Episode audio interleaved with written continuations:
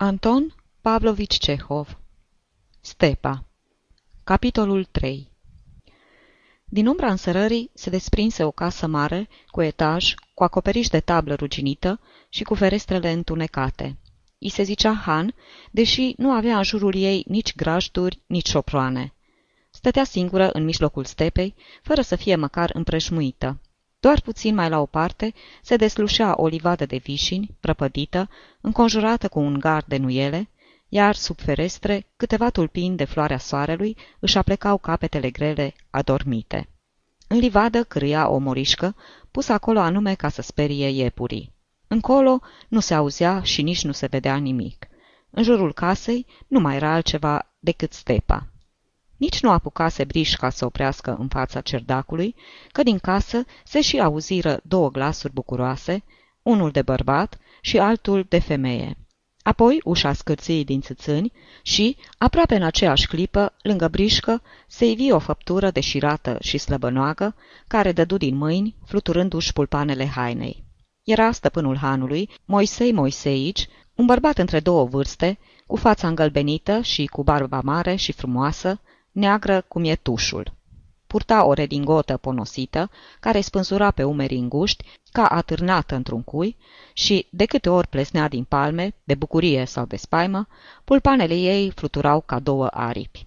Afară de redingotă, Moisei Moiseici, hangiul, mai purta și o pereche de pantaloni albi și largi și o vestă de catifea, cu floricele roșcate, ca niște ploșnițe uriașe. Recunoscând rumeții, Moisei Moiseici rămase o clipă încremenit de bucurie, apoi își împreună mâinile și suspină. Pulpanele redingotei începură să fluture, spinarea îi se îndoi ca un arc și un zâmbet îi strâmbă obrazul palid, de parcă apariția briștii nu ar fi prilejuit numai o plăcere, ci o fericire adâncă, aproape ca o durere. Doamne Dumnezeule!" începu el cu un glas subțirel și cântat respira greu și se învârtea pe loc, împiedicându-și oaspeții să coboare din plișcă. Ce zi mare pentru mine! Ce zi fericită! Doamne, oare ce trebuie să fac? Ivan Ivanici, părintele Cristofor, și ia te uită ce cu conaș frumușel de pe capră, așa să mă bată Dumnezeu. Ei, Doamne, dar ce-i cu mine? Stau colea și nu-mi poftesc oaspeții în casă. Poftiți, vă rog, poftiți, faceți-mi onoarea. Lăsați, lăsați, duc eu bagajele. Doamne Dumnezeule! După ce cotrobăi prin brișcă și ajută pe oaspet să coboare, Moisei Moiseici se întoarse fără veste și strigă cu un glas atât de sălbatec și de sugrumat, de parcă se neca și cerea ajutor. Solomon! Solomon! Solomon! Solomon! repetă în casă ca un ecou un glas de femeie. Ușa scârții din nou și în prag se ivi un evreu tânăr, mic de statură, roșcat, cu nasul mare ca un plisc de pasăre și cu chelie în creștetul capului, cu păr aspru și creț. Avea pe el o hăinuță bearcă, grozav de jerpelită, cu pulpane rotunjite și cu mâneci scurte, și o pereche de pantaloni tot scurți, ceea ce îl făcea și pe el să pară scurt și ciuntit, ca un fel de găină jumulită. Acesta era Solomon, fratele lui Moisei Moiseici. Fără să-i salute pe oaspeți, zâmbind doar ciudat, Solomon se apropie în tăcere de brișcă. A venit Ivan Ivanici și părintele Cristofor, îl vesti Moisei Moiseici cu un glas de parcă se temea că nu o să fie crezut. Oi, vei, asta e curată minune, să ne pice la casă așa niște oameni de treabă. Hai, ce stai? Ia bagajele, Solomon. Poftiți, dragii mei oaspeți! Puțin mai târziu, cu Smiciov, părintele Cristofor și Egorușca stăteau într-o încăpere mare, întunecoasă și goală, la o masă veche de stejar. Masa părea stingheră, deoarece, afară de ea, în odaie nu mai era decât o canapea lată, cu mușamaua găurită, și trei scaune, cărora nu oricine ar fi îndrăznit să le zică așa. Păreau mai curând trei jalnice caricaturi de scaune. Îmbrăcate într-o mușama care de mult își trăise traiul, spătarele lor erau atât de nefiresc lăsate pe spate, încât aduceau mai mult cu niște săniuțe de copii. Cine ar putea înțelege ce-o fi fost în mintea templarului necunoscut, care îndoise așa de tare spătarele? Îți venea să crezi că le încovoiase vreun atlet care trecuse pe acolo ca să-și arate puterea și că, încercând să le îndrepte, le îndoise și mai rău. Odaia era mohorâtă, cu pereții cenușii, cu tavanul și cornișele înnegrite de fum și cu podeaua plină de crăpături și de găuri misterioase, de-ți venea să crezi că le făcuse același atlet cu tocul. Într-un cuvânt, avea impresia că dacă s-ar aprinde zece lămpi în odaie, ar fi tot atât de întuneric. Pe pereți, ca și la ferestre, nu se vedea nimic care să semene apodoabă. Adică nu. Pe un perete atârna o ramă de lemn, afumată și ea, cu un brevet purtând stema imperială, iar pe altul o ramă la fel, cu o gravură sub care stătea scris nepăsarea oamenilor. Dar nu puteai să înțelegi față de cine își arăta oamenii nepăsarea lor, atât de înnegrită de vreme și atât de nenumărate erau urmele pe care le lăsaseră muștele pe ea. În încăpere stăruia un aer închis și acru. Chiar și după ce își instalase oaspeții în odaie, Moisei Moiseici făcea mereu temenele, își împreuna mâinile, se frângea din șale și scotea strigăte de bucurie. I se părea lui că trebuie neapărat să le facă toate astea ca să arate cât mai politicos și mai prietenos față de noi sosiți. Când au trecut pe aici căruțele noastre?" îl întrebă Cusmiciov. Apoi, o parte au trecut dis de dimineață, iar o parte au poposit aici la amiază și au plecat spre seară. A, așa, dar Varlamov n-a trecut și el. Nu, Ivan Ivanici, numai Grigorie Gorâci, vechilul lui, a trecut ieri dimineață. Zicea că stăpânul său a plecat la Molocan. Bun. Asta înseamnă că o să ajungem repede căruțele din urmă. Și după aceea o să ne repezim și noi până la Molocan. Pentru Dumnezeu, Ivan Ivanici, făcu Moisei Moiseici speriat, împreunându-și mâinile. Cum o să plecați noaptea? Stați să mâncați și să vă odihniți la noi. Iar mâine dimineață, dacă o vrea Dumnezeu, o să plecați și o să ajungeți din urmă pe cine vă poftește inima. N-avem timp, n-avem timp. Nu te supăra, Moisei Moiseici. Altă dată poate, dar acum n-avem timp. Stăm un sfert de ceas și plecăm. De dormit o să dormim la Molocan. Numai un sfert de ceas, țipă Moisei Moiseici pițigăiat. Dar pentru Dumnezeu, Ivan Ivanici, o să mă siliți să vă ascund pălăriile și să pun lacăt la ușă. Măcar să luați ceva în gură, să beți un ceai. N-avem timp pentru ospățuri, îi răspunse Cuzmiciov. Moisei Moiseici își lăsă capul pe un număr, își îndoi genunchii, întinse înainte mâinile cu palmele desfăcute, ca și cum voia să se apere de lovituri, și începu să se roage cu un zâmbet mieros și chinuit. Ivan Ivanici, părinte Cristofoare, fiți buni și luați măcar un ceai. Sunt eu un om chiar atât de păcătos, încât să nu puteți lua un ceai la mine? Ivan Ivanici! Un ceai am putea lua, oftă împăciuitor părintele Cristofor. Asta nu poate să ne întârzie cine știe cât. Bine, fie, se învoi și Cusmiciov. Moisei Moiseici tresări, slobozi un țipă de bucurie și, scuturându-se, de parcă chiar atunci ar fi ieșit din apă rece și ar fi dat de căldură, se repezi la ușă și strigă, cu același glas sălbatic și sugrumat cu care îl strigase adineauri pe Solomon. Roza! Roza! Trimite samovarul! Peste câteva clipe, ușa se deschise și în odaie intră Solomon cu o tavă mare în mâini. În timp ce așeza tava pe masă, se uita cu un zâmbet batjocoritor și ciudat undeva într-o parte. Acum, la lumina lămpii, puteai să-i vezi lămurit zâmbetul acela, care părea că răsfrânge diferite sentimente, dar, mai cu seamă, disprețul fățiș. Ai fi zis că se gândea la ceva foarte hasliu, dar că în același timp ura și disprețuia pe cineva, că se bucura în taină de nu știu ce și că aștepta momentul prielnic să înțepe pe cineva cu ironia lui, ca să izbucnească apoi în hohote de râs. Și nasul lui nesfârșit de lung, și buzele lui groase, și ochii vicleni și bulbucați, toate păreau că abia se țin să nu izbucnească în râs. Cuzmiciov se uită la el, zâmbi batjocoritor și îl întrebă. Ascultă, Solomon, de ce n-ai venit și vara asta la noi la Iarmaroc, să o faci pe ovreiul?" Cu vreo doi ani în urmă, asta o ținea bine minte și Egorușca. Într-una din barăcile Iarmarocului din orășelul N, Solomon avusese mare succes, povestind scene din viața evreilor. Aceste vorbe nu făcură nicio impresie asupra lui Solomon. Nu răspunse nimic și ieși din odaie, dar se întoarse imediat aducând samovarul. După ce își termină treburile prin jurul mesei, se trase mai la o parte, își încrucișă brațele pe piept, își scoase un picior înainte și își aținti privirea batjocoritoare asupra părintelui Cristofor.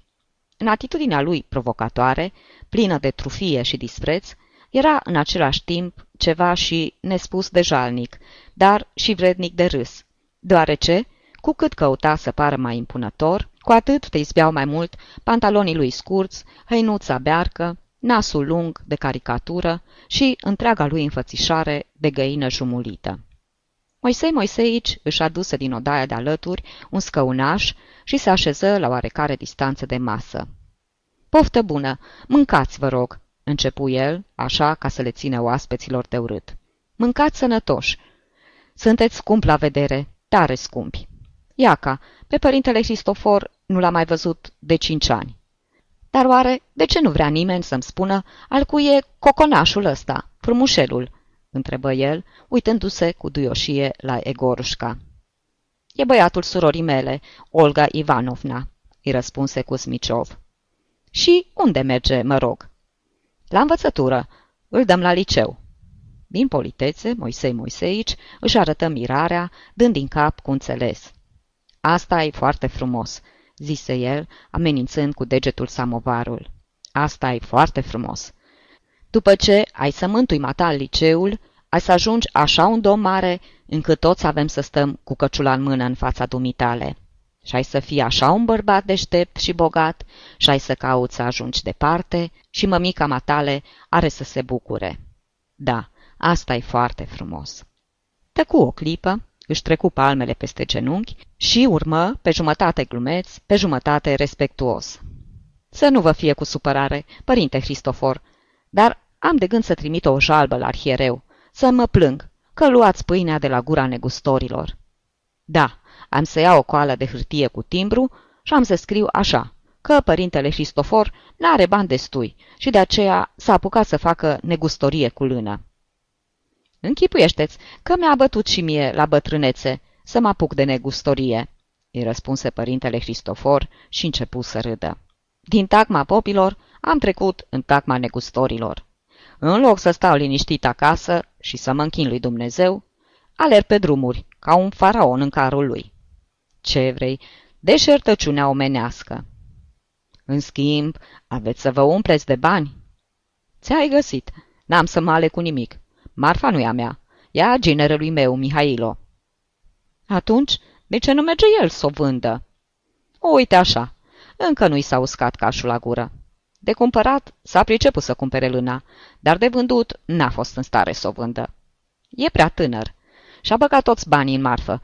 A vrut să se îmbogățească și să facă pe grozavul. A încercat el să o vândă. A umblat încoace. A umblat încolo. Dar nu i-a dat nimeni nici măcar prețul cu care a luat-o. Un an întreg s-a zbătut băiatul. Și până în cele din urmă a venit la mine. Tătucă, zice, vinde-mi dumneata lâna, fă-mi acest bine, că eu nu mă pricep deloc la treburi de astea. Uite așa, cum dă de greu, cum fuge la tata. Altfel însă, poate și fără el. Când i s-a năzărit să cumpere lâna, nu m-a întrebat, dar cum a dat de bucluc, fuga la mine. Și parcă eu aș putea să fac ceva dacă n-ar fi Ivan Ivanici. E, mare bătaie de cap cu copiii ăștia. Mie îmi spuneți, oftă Moisei Moiseici. Îți scot pe albi, nu alta. Iaca, eu am șase. Pe unul trebuie să-l înveți carte, pe altul să-l cauți că-i bolnav, pe celălalt să-l porți în brațe. Iar când cresc mari, apoi îți dau și mai multe bătaie de cap. Și asta nu-i de azi de ieri, că și în vremurile biblice tot așa era. Cât au fost mai mici copiii lui Iacov, Iacov a plâns, iar când au crescut mari, a plâns și mai amarnic. Așa-i, în cuvință părintele Cristofor, uitându-se pe gânduri la paharul de ceai. Eu unul n-am de ce mă plânge. Am ajuns la capătul zilelor mele și să dea Dumnezeu la fiecare o viață ca a mea. Mi-a măritat fetele cu oameni cum se cade, pe băieți i-am îndrumat pe calea cea bună Se cheamă că mi-am făcut datoria. Acum slobod, pot să mă duc unde poftesc. Trăiesc bătrânește, în bună înțelegere cu preoteasa, mănânc, beau, dorm, mă bucur de nepoți și mă rog lui Dumnezeu. Mai mult decât atâta nu-mi trebuie. Mă simt ca în sânul lui Avram și nu-mi pasă de nimeni. De când mă știu, necazuri n-am avut. Și dacă, să zicem, m-ar întreba acum țarul, ce nevoie ai? Ce-ți dorește inima? Eu i-aș răspunde, n-am nevoie de nimic. Am tot ce-mi trebuie și slavă Domnului, toate îmi merg în plin. În tot târgul nu e om mai fericit ca mine. Atâta doar că am multe păcate. Cu toate că, la drept vorbind, numai Dumnezeu e fără păcat. nu e așa? Așa-i, fără îndoială. Acum se înțelege, dinți nu mai am deloc și mă dor de bătrânețe, când cealele, când una, când alta. Mă mai chinuiește și asma și celelalte. Bolesc cam des. Mi s-a șubrezit cheresteaua. Ce vrei, am în urma mea o viață de om. Asta nu-i glumă. Am trecut de 70 de ani. Și pe urmă, vorba aceea, parcă omul trebuie musai să ajungă la 100 de ani, bătuți pe muchie. Todată, părintele Cristofor își adus aminte de ceva, izbucni de râs în pahar și se necă. Politicos, Moisei Moiseici, începu și el să râdă și să tușească. Să vedeți posnă, începu părintele Cristofor, dând din mână. Într-o zi, vine la noi feciorul meu cel mai mare, Gavrilo, care-i doctor de zemstvă în gubernia Cernigov. Bun. Uite ce zic eu. Am și asmă, am și asta, și cealaltă. Ești doctor. Ia vezi, ce-i cu taică tău? M-a dezbrăcat îndată, m-a ciocănit, m-a ascultat, m-a sucit și la urmă mi-a spus. Dumneata, tată, ar trebui să faci un tratament cu aer comprimat. Părintele Cristofor izbucni într-un râs cu sughițuri și râse până-i dă dură lacrimile. Apoi se ridică și urmă. Eu i-am răspuns, ia mai dă-l încolo de aer comprimat și iarăși izbucni în hohote, dând din mâini. Dă-l încolo de aer comprimat. Moisei Moiseici se ridică și el și, ținându-se cu mâinile de pântece, se porni să râdă subțirel, de parcă schelelăia o javră. Dă-l încolo de aer comprimat, repetă în hohote părintele Cristofor. Moisei Moiseici o luă cu două tonuri mai sus și râse așa de nebunește, încât abia se mai ținea pe picioare. Mor, doamne!" suspina el printre sughițuri. Lăsați-mă să-mi trag sufletul! M-ați făcut să mor de râs!" Râdea și vorbea, dar în același timp arunca priviri înfricoșate și bănuitoare spre Solomon, care rămăsese în aceeași poziție, zâmbind. Judecând după ochii și după zâmbetul lui, Solomon arăta a fi plin de ură și dispreț, dar ura și disprețul se potriveau așa de puțin cu înfățișarea lui de găină jumulită, încât Egorușca se gândi că tânărul își luase din adins aerul acela provocator și încruntat ca să o facă pe măscăriciul și să înveselească pe scumpii săi oaspeți. După ce bău în tăcere vreo șase pahare de ceai, Cuzmiciov curăți locul de pe masă din fața lui, luă săculețul pe care și-l pusese sub cap și dormise lângă brișcă, îi legă sfoara de la gură și îl răsturnă. Pe masă se împrăștiară pachete de bumăști. Părinte Cristofoare, cât mai stăm aici, hai să ne numărăm banii, zise negustorul. Văzând atâta bănet, Moisei Moiseici se simți stingerit și ridicându-se, ca un om bine crescut, care nu ține să afle tainele altora, ieși din odaie, în vârful picioarelor, bălăbănindu-și brațele. Solomon însă nu se clinti din loc. Câte hârtii sunt în pachetele de câte o rublă?" întrebă părintele Cristofor. 50. În cele de trei ruble, câte 90. Bumăștile de 25 și de 100 sunt în pachete de câte 1000 de ruble. Numără dumneata 7800 pentru Barlamos, că eu număr pentru Gusevici. Bagă de seamă să nu greșești. Egorușca nu văzuse de când era pe lume o grămadă de bani ca aceea de pe masă. Trebuie să fi fost grozav de mulți, pentru că pachetul de 7800 de ruble, pe care părintele Cristofor îl puse la o parte pentru Varlamos, părea mic de tot, alături de toată grămada aceea. În altă împrejurare, atâta bănet poate că l-ar fi speriat și l-ar fi făcut să se întrebe câți covrigi, câți cozonaci și câte plăcinte cu mac și ar putea cumpăra cu ei.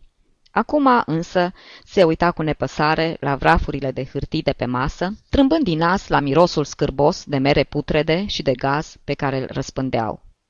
Drumul și hurducăturile briștii îl dăduseră gata și oboseala îl îmbia la somn. Capul îi cădea pe piept, ochii îi se lipeau și gândurile îi se încălceau. Dacă i s-ar fi îngăduit, bucuros și-ar fi culcat capul pe masă, ar fi închis ochii să nu mai vadă lampa și degetele care umblau prin grămada de bani și și-ar fi lăsat gândurile adormite și moleșite să se încurce de-a binelea. Făcea tot chipul să nu adoarmă și lumina lămpii, paharele cu ceai și degetele care numărau banii se mulțeau, samovarul se clătina, iar mirosul de mere putrede era și mai pătrunzător și mai scârbos. Of, banii, banii, oftă părintele Cristofor zâmbind. Mare pacoste cu ei. În vremea asta, nici vorbă că Mihailo al meu doarme dus și visează că îi aduc o grămadă de bani, cât asta de mare. Mihailo Timofeici al dumitale nu se pricepe deloc la afaceri, zise Cusmiciov cu glasul pe jumătate. S-a apucat de treburi care nu-s de nasul lui. În schimb, dumneata ai și pricepere și judecată. De aceea, cum ți-am spus, vinde mie lâna și întoarce-te liniștit acasă.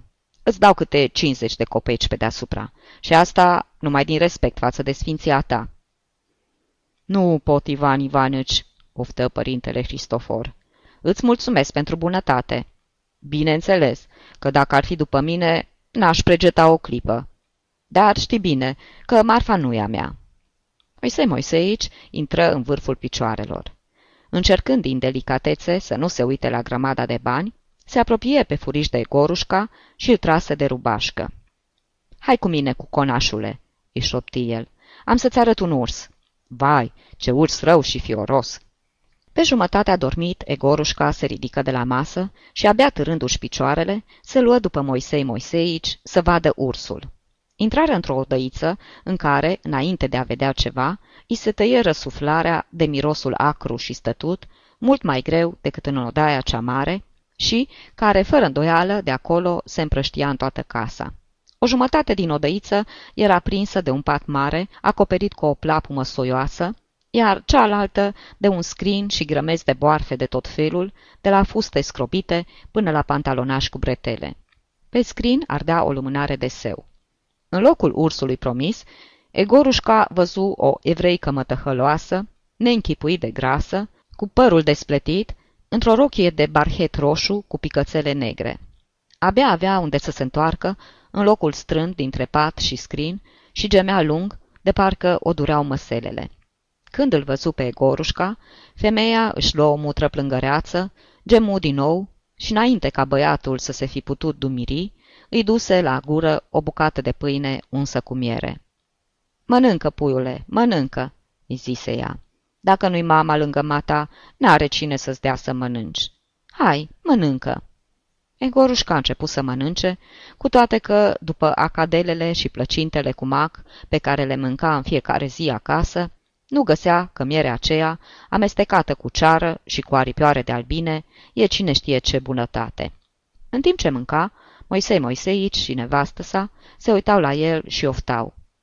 Unde mergi, mata, puiule?" îl întrebă femeia.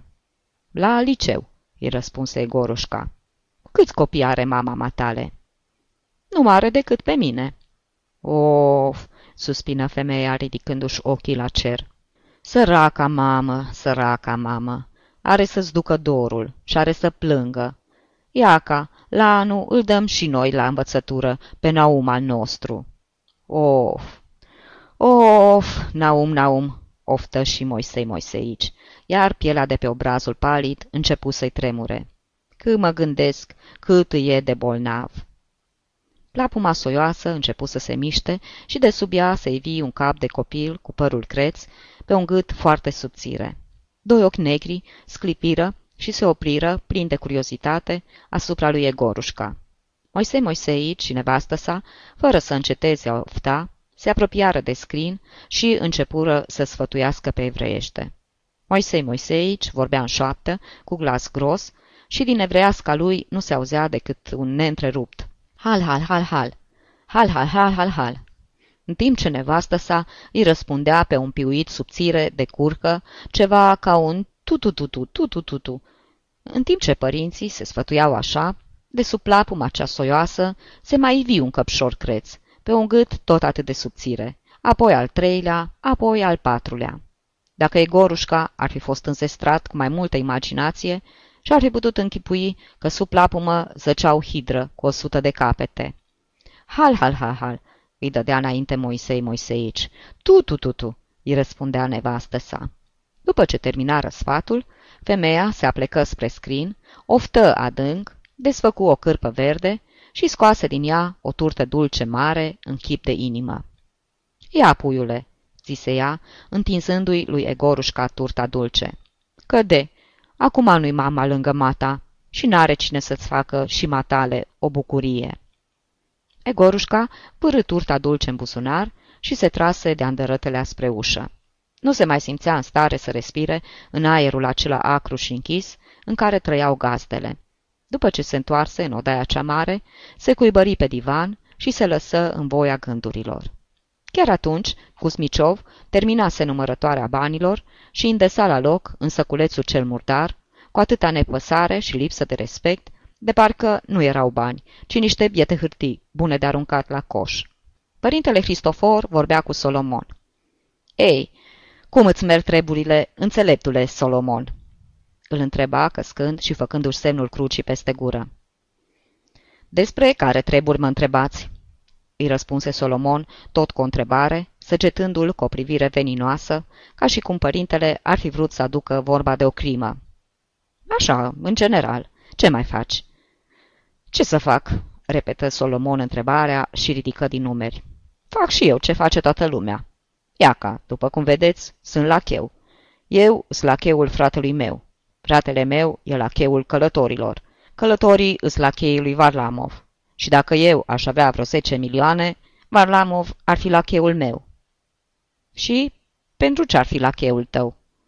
Pentru ce? Pentru că nu este pe lume boier sau milionar, care pentru o copeică mai mult să nu lingă mâna unui păcătos de ovrei. Acum nu-s decât un ovrei păcătos și calic, la care toată lumea se uită ca la un câine.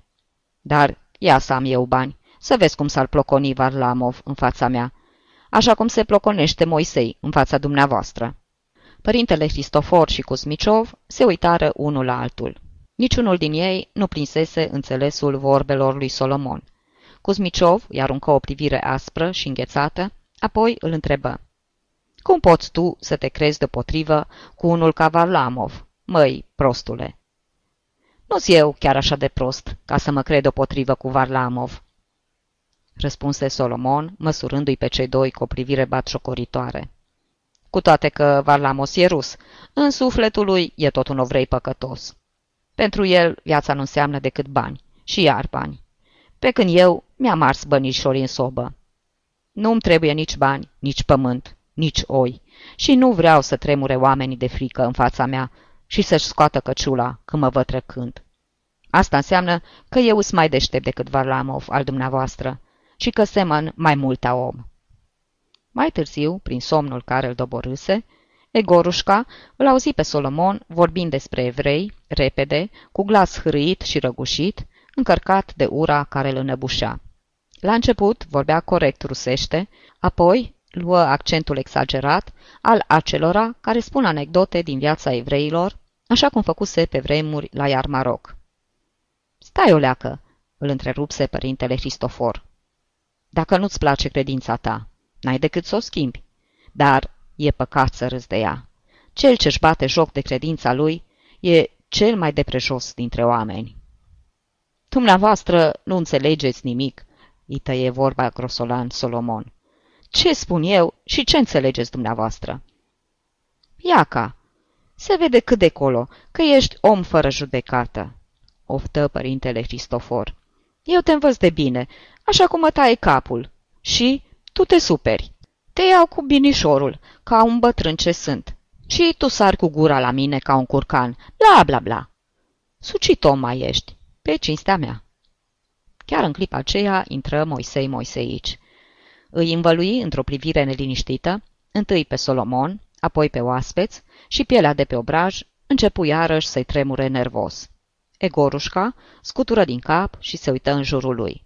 O clipă zări fața lui Solomon, chiar când stătea întoarsă pe trei sferturi către el și când umbra nasului lung îi tăia în două obrazul stâng.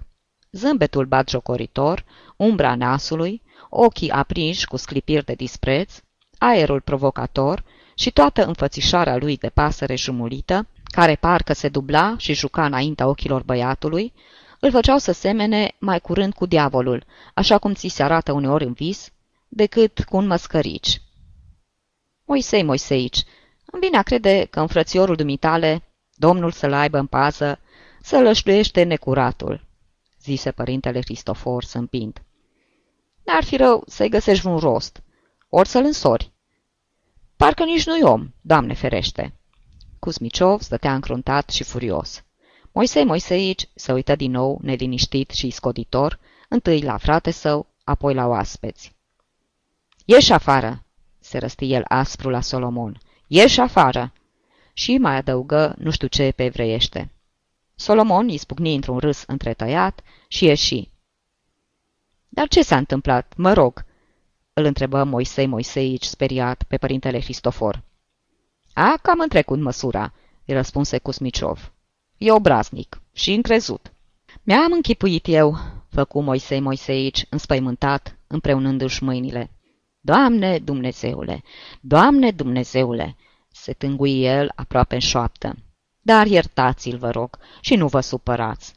Doamne Dumnezeule, Doamne Dumnezeule, așa un om ca el nici n-am mai văzut. Mie frate drept, dar afară de necazuri, nimica n-am avut de la el.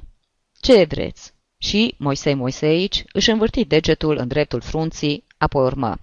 Nu în toate mințile, asta -i. E un om pierdut. Drept să vă spun, nici nu știu ce să mă mai fac cu el. Nu ține la nimeni, nu respectă pe nimeni, nu se teme de nimeni. Își bate joc de toată lumea, vorbește numai prostii și caută să înțepe pe fiecare. N-aveți să mă credeți, dar într-un rând a venit la noi Varlamov și Solomon i-a spus în față așa niște vorbe urâte că omul, nici una, nici două, ne-a ars câte un bici și mie și lui. Ei, dar de ce și mie? Eu cu ce am greșit? Dacă i-a luat Dumnezeu mințile, înseamnă că așa a fost voia lui. Dar eu, ce vină am? Trecuseră cam zece minute și Moisei Moiseici tot mai ofta și tot se mai tânguia cu glas domol. Nu doarme noaptea, se gândește, se gândește și iar se gândește. Numai Dumnezeu știe la ce s-o fi gândind. Dacă te apropii atunci de el, se supără și începe să râdă. Nici la mine nu ține și nu vrea să aibă nimic. Când a murit tata, ne-a lăsat la fiecare câte șase mii de ruble. Eu mi-am cumpărat hanul, m-am însurat și am făcut copii, iar el și-a vârât banii în sobă și le-a dat foc. Păcat, mare păcat. De ce trebuia să-i ardă? Dacă nu-i trebuiau banii, n-avea decât să-mi dea mie. Dar de ce să-i ardă? Deodată ușa scârții și poteaua se cutremură sub pașii cuiva. Egorușca simți o adiere ușoară de vânt și se păru că o pasăre mare și neagră a trecut fâlfâind din aripi chiar prin dreptul lui. Deschise ochii. Unchiul stătea lângă divan, cu săculețul în brațe, gata de plecare. Părintele Cristofor, ținându-și pălăria cu borurile late într-o mână, saluta pe cineva, dar nu cu zâmbetul lui obișnuit, blând și duios, ci cu un aer plin de respect, nefiresc, care nu-l prindea deloc. Iar Moisei Moiseici făcea niște temenele atât de adânci, de a-i fi gândit că trupul îi se frânsese în trei și că omul încerca în tot chipul să nu se desfacă în bucăți. Numai Solomon stătea nepăsător într-un colț și zâmbea mereu cu dispreț, ținându-și mâinile încrucișate pe piept. Să avem iertare, luminăția voastră! La noi nu-i chiar așa de curat!"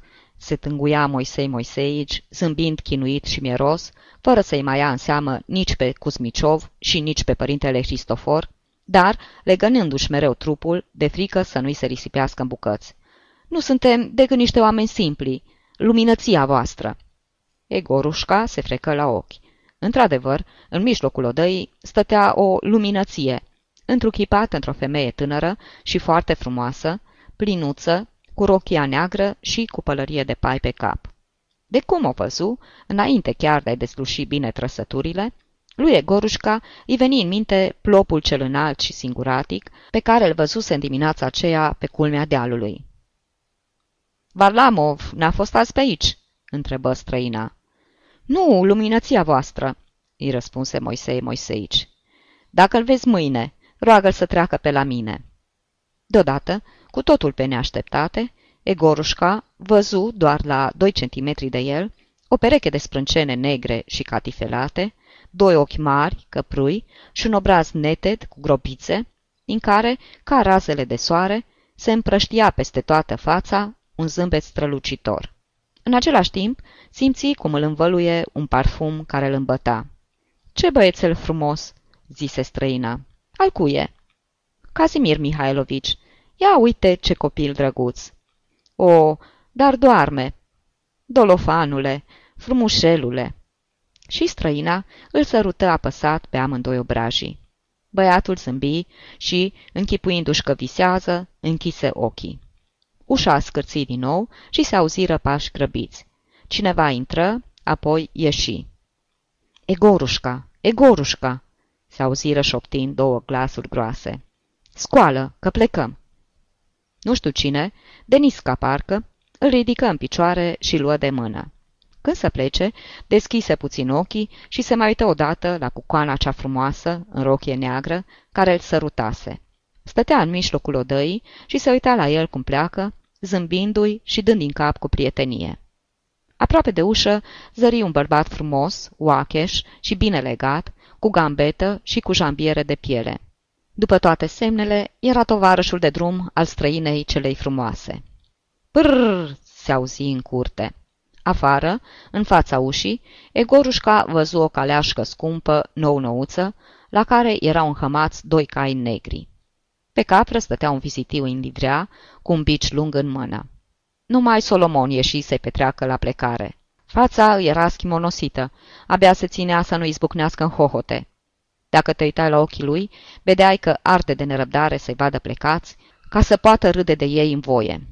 Asta e contesa Dranițcaia, șopti părintele Cristofor, urcându-se în brișcă. Da, contesa Dranițcaia, repetă Cusmiciov, tot în șoaptă. Se vede că impresia lăsată de sosirea contesei fusese foarte puternică, deoarece până și Denisca vorbea în șoaptă și nu se hotărâ să strige și să dea bici cailor, decât după ce brișca făcuse cam un sfert de vestă și când, departe în urmă, acolo unde era hanul, nu se mai vedea decât o luminiță șovăitoare. Sfârșitul capitolului 3